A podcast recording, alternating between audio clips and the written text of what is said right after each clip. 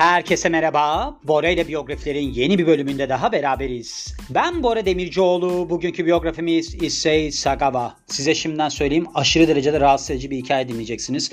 Bu adam tam bir ruh hastasıydı. Manyağın tekiydi. Ve en rahatsız edici kısmı bu adam hiç ceza falan almadı. Şimdi anlatıyorum size. Öncelikle şunu söyleyeyim. Boyu 1.45. Yani bu erkeklerde boy kısaldıkça psikopatlık eğilimi artıyor galiba. Biliyorsunuz Charles Manson 1.57 idi. Bu adam da 1.45. Japon katil Yamyam ve de Nekrofil. Böyle bir aslında The Famous People'da parantez içinde bölüm var. Bu adamın hikayesini ben daha önceden Bora ile biyografilerin aslında şeyinde paylaştım. Hikayesinde paylaştım. Böyle bir şey olarak yazı olarak paylaştım. Geçen gün aklıma geldi. Ya bu adam o kadar hasta ruhlu bir adam ki yani bir kadını öldürüyor. Öldürdükten sonra etini çiğ pişirerek falan yiyor ve şunu söylüyor. Diyor ki ben bunu yaptım diyor. Çünkü diyor onun enerjisi bana geçsin istedim diyor. Böyle hastalıklı bir adam. Ben tabii ki bu hikayeyi okurken şeye çok dikkat ettim. Yani insanların parasıyla neleri yapabileceğini anladım ben burada. Bakın mesela bu adam işte Fransa'da aslında tutuklanıyor. Fransa'da hiçbir ceza almıyor babasının sayesinde. Çünkü babası çok varlıklı bir adam. Sonrasında Japonya'ya iade ediliyor. Yani pek çok olaylar oluyor. Ben birazdan bahsedeceğim için hepsini anlatmayayım. Ama şunu bilmeniz gerekiyor. Parayla neler yapabileceğinizi anlayacağınız bir hikayedir. Bu aşırı derecede rahatsız bir hikaye, rahatsız edici bir hikayedir. Yani 18 yaş altındaki kişiler dinlemesin diyeceğim yani neredeyse. Şöyle Issei Sagawa'nın doğum tarihi 26 Nisan 1949. Kop Hyogo Japonya doğumlu. Kop mu Kobe diye mi okunuyor bilmiyorum. Buna zaten şey de diyorlar. Kop Cannibal diye de geçiyor. Yani Kop yamyamı diye de geçiyor. Bir de Pank deniliyormuş. Yani bu Pank de aslında şeydir. Böyle işkence sebebiyle hani bir insana acı verme falan ya. Yani böyle bir durum vardır ya ona Pank deniliyor İngilizce'de. Ondan bahsediyorlar galiba. Japon katil, nekrofil ve de yamyam ki aslında Rene Harteveld isimli bu bir öğrenciymiş. Kendisi aslında Paris'te öğrenci olduğu zamanlarda tanışıyorlar Issei Sagawa ile ve kadını paramparça ediyor. Paramparça ediyor tam anlamıyla. Hatta devamında da onu yiyor falan bir şeyler yapıyor. Acayip kötü bir hikayedir. Ve son derece varlıklı bir Japon aileden gelen Sagawa aslında daha ilk senesinde okulun ilk senesinde bu yamyamlıkla alakalı tutkular geliştirmeye başlıyor. Bunun da bir hikayesi varmış. İlginç de geldi bana. Şimdi ben iki yerden gidiyorum aslında. The Famous People'dan gideceğim. Bir de Ranker'dan gideceğim. Bu şeye takılmasının sebebi hani böyle bir işte yamyamlık düşüncelerine falan kapılmasının sebebi şöyle babasıyla babasının kardeşi yani amcası böyle bir devmiş gibi davranıyorlarmış bu çocukken ve böyle hani biz sizi yiyeceğiz falan diye üstlerine geliyormuş. O zaman da bu yeme noktası bu adamda böyle bir saplantı geliştirmeye neden olmuş. Yani babası amcası bizi yiyecek işte ben de birilerini yiyeyim falan gibi. Yani böyle bir şeyden tabii ki katil olunmaz da yani böyle bir hikayeden bahsediliyor burada. Ben de aktarmak istedim. Ve aslında İngiliz dil İngiliz dili ve edebiyatında master derecesi olan birisi Sagawa ve ardından da Paris'e gidiyor şeyde böyle bir eğitimine devam etmek için. Orada da Hartwell'la arkadaş oluyorlar. Bu Hartwell tam adı neydi? Hep Hartwell diye mi geçiyor? Rene Hartwell. Bu Hollandalı bir öğrenci ve bu kadını yemeyi planlıyor. Ön, önce öldürecek ondan sonra da yiyecek. Bunun için de diyor ki sen diyor bana diyor akşam yemeğine gelmek ister misin? Çünkü diyor bir Almanca şiir var ve bunun tercümesi için sana ihtiyacım var. Kadını böyle kandırıyor. Ardından bir silah almış. Birazdan hikayeyi ben aslında kronolojik olarak aktaracağım size. Burada genel olarak söylüyorum. Ve sonrasında kadını vuruyor. Cesediyle cinsel ilişki yaşıyor. Vücudunu parçalara ayırıyor ve bölümlerini yiyor. Polis tarafından yakalanıyor. Nerede yakalanıyor bu? Aslında şöyle olmuş. Bir taksiyle iki tane bavul alıyor.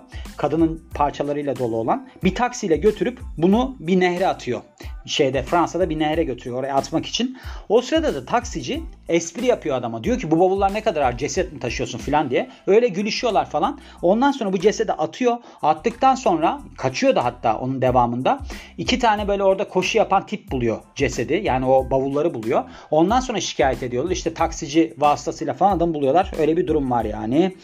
Ve sonrasında şöyle 2 sene boyunca aslında duruşmayı bekliyor. Fransa'da olduğu için 2 sene boyunca duruşmayı bekliyor.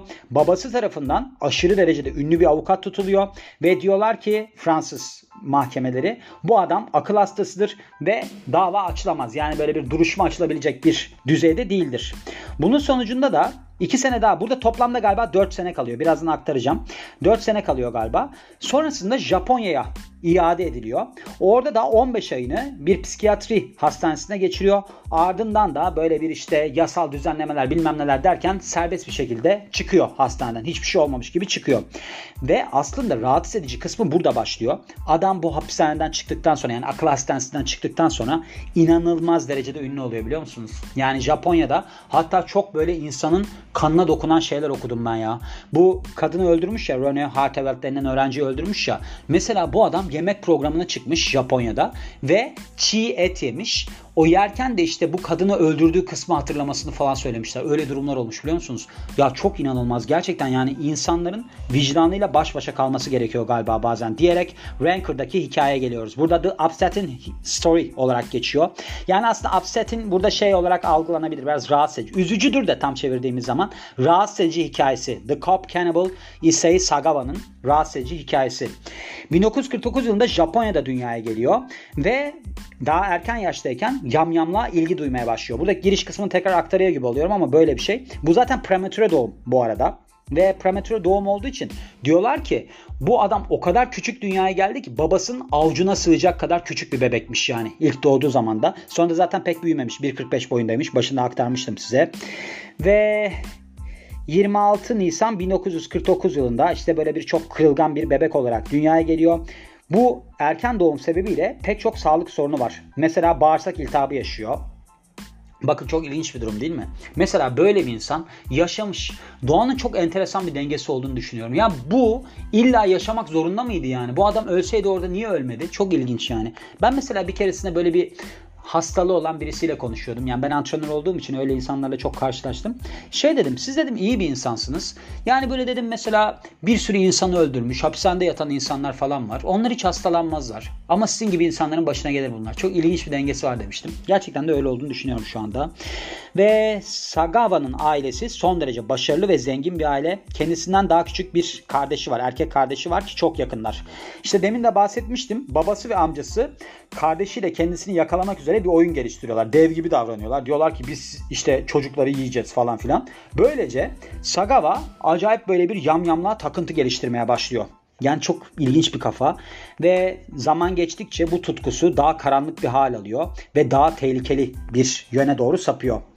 Sagawa 23 yaşındayken bir kadını yemeye çalışıyor. Bakın ergenlik yıllarında yani böyle bir aslında yetişkinin ilk yıllarında diyebiliriz 23 yaşındayken bu şeyle alakalı olarak yamyamlıkla alakalı olarak bir cinsel dürtü sahibi oluyor.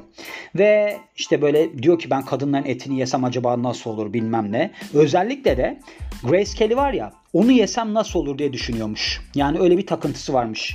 1972 yılında Sagawa bu tutkusunu gerçekleştirmek için Tokyo'da bir apartmana giriyor. Burada da bir Alman kadın yaşıyormuş ve diyor ki ben seni yiyeceğim diyor yani. Hani kendi içinde öyle bir şeyle giriyor evin içine. Ancak tabii ki bu adam 1.45 boyunda olduğu için kadın üstesinden gelmeyi başarıyor.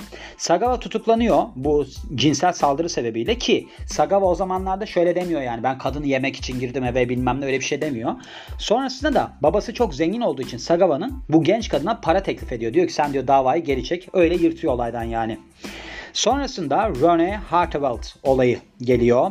Şu, şimdi Sorbonne'da okumaya gittiğinde yani Sorbonne Üniversitesi'nde prestijli Sorbonne Üniversitesi'nde Paris'te okumaya gittiğinde Sagawa, Issei Sagawa bir öğrenciyle tanışıyor. O sırada 28 yaşında Sagawa 1977 yılında oluyor.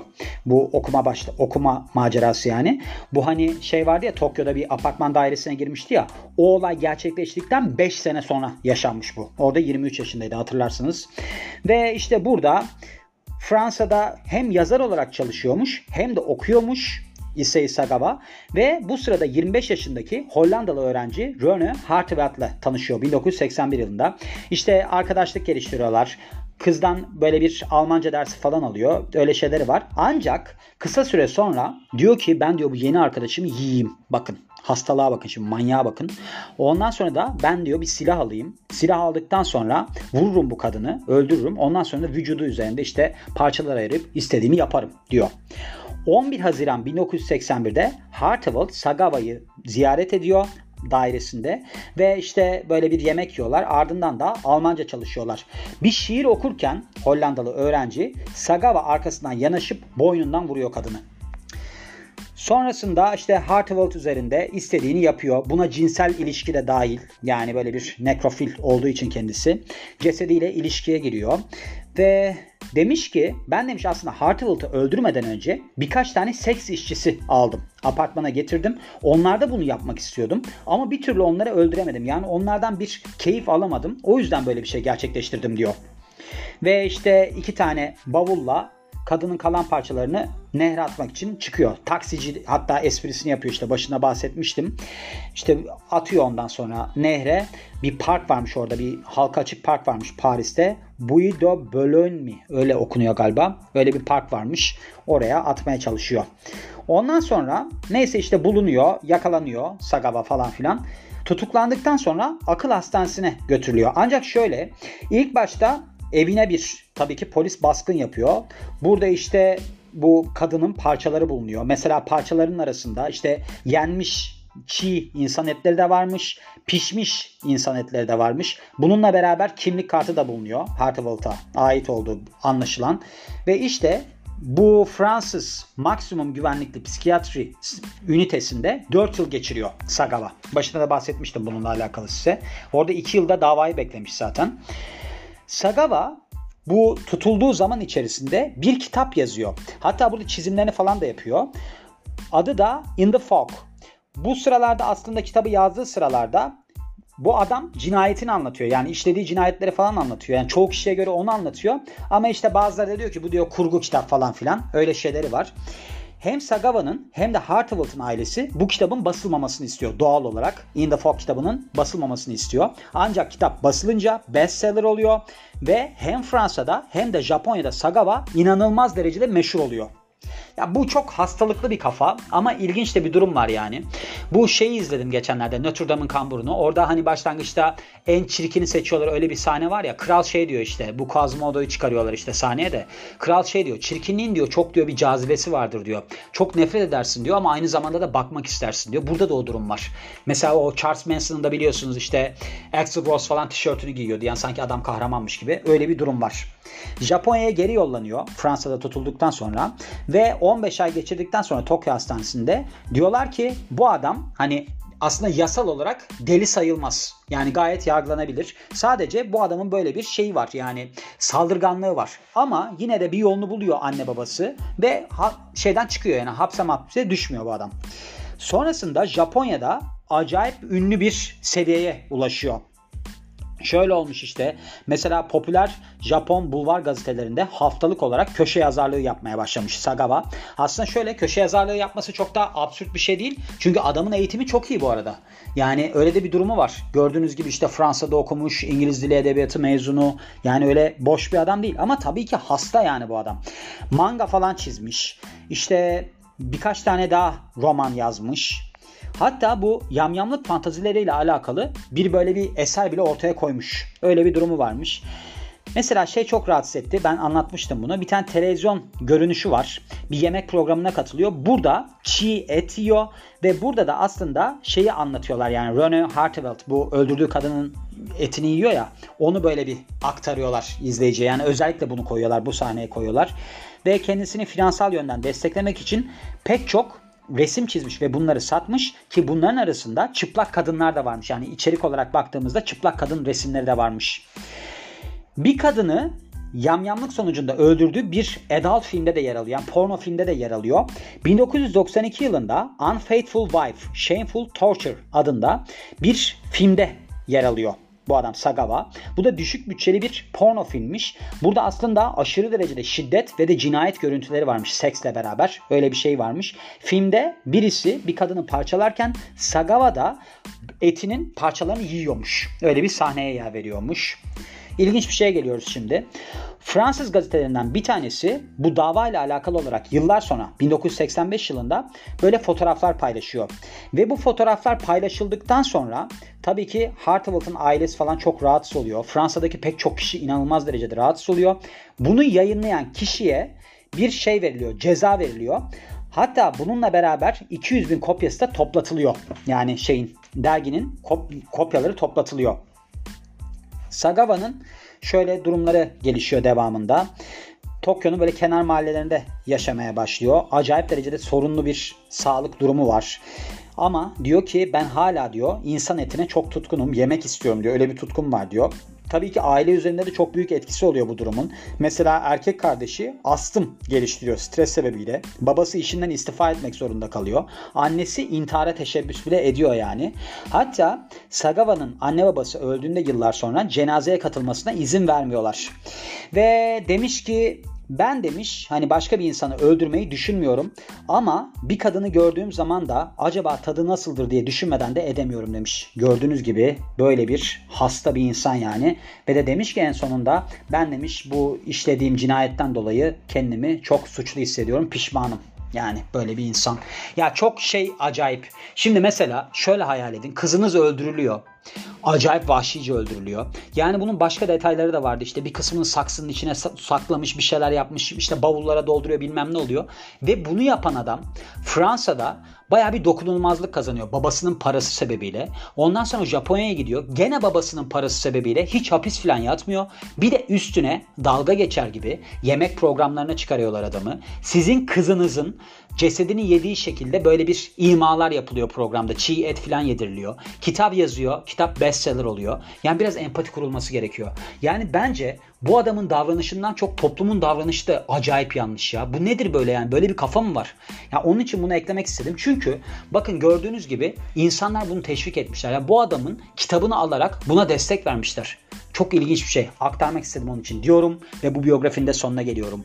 Beni dinlediğiniz için çok teşekkür ederim. Ben Bora Demircioğlu. Yeni biyografide görüşmek üzere. Hoşçakalın.